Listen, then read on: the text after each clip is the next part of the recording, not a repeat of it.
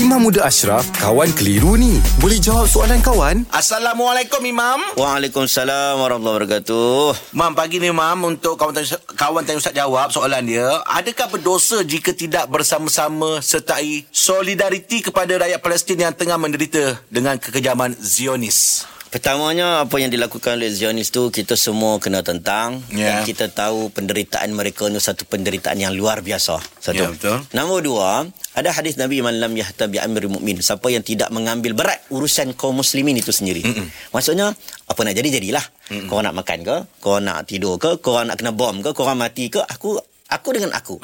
Ha, dalam hadis tu menyebut dia bukan di kalangan kami. Jadi ulama bincang benda ini di bukan di kalangan kami itu bermaksud adakah kita wajib juga ke bersolidariti? Ya, kita wajib bersolidariti, bersolidariti tapi gaya masing-masing. Mm. Tanpa kita perlu judge orang. Oh, yang ni tak buat begini, tak tak semestinya. Ada orang cara mungkin dia diam, bukan dalam bukan dalam media sosial. Mungkin dia hantar sumbangan, dia bagi kepada Betul. orang. Ada Ha. sebahagian orang mungkin dengan gayanya sendiri memberikan kesedaran. Ada sebahagian orang dia buat live dengan sebab itulah yang dia mampu, dia ada crowd dia. Silakanlah apa gaya pun. Yang salahnya kita hanya menyalahkan orang lain. Ha, yang penting kita sama-samalah kena support sebab ini urusan kaum muslimin. Dia ada unsur kecintaan. Hmm. Innamal mu'minuna ikhwah. Setiap mukmin itu saudara, kita adik-beradik. Ya. Adik-beradik kita tu.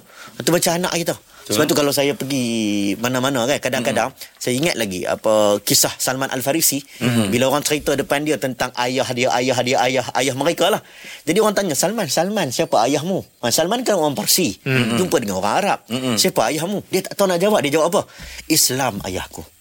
Ha, dia mengatakan macam seolah-olah ni semua adik-beradik aku. Oh. Ha, ni semua adik-beradik aku. Jadi benda ni yang kita membuatkan kita rasa macam kita semua adik-beradik. Hmm. Jadi kalau kena cubit pipi apa belah Peha kanan, peha. belah, Bawa cubit pipi pula dah. Comel sangat tu, ha. Comel sangat. Peha kiri, peha kanan terasa. Hmm. Sama-sama lah. Okey, Mam. Terima kasih Imam. Alhamdulillah. Selesai satu kekeliruan. Anda pun mesti ada soalan kan? Hantarkan sebarang persoalan dan kekeliruan anda ke Sina.my sekarang.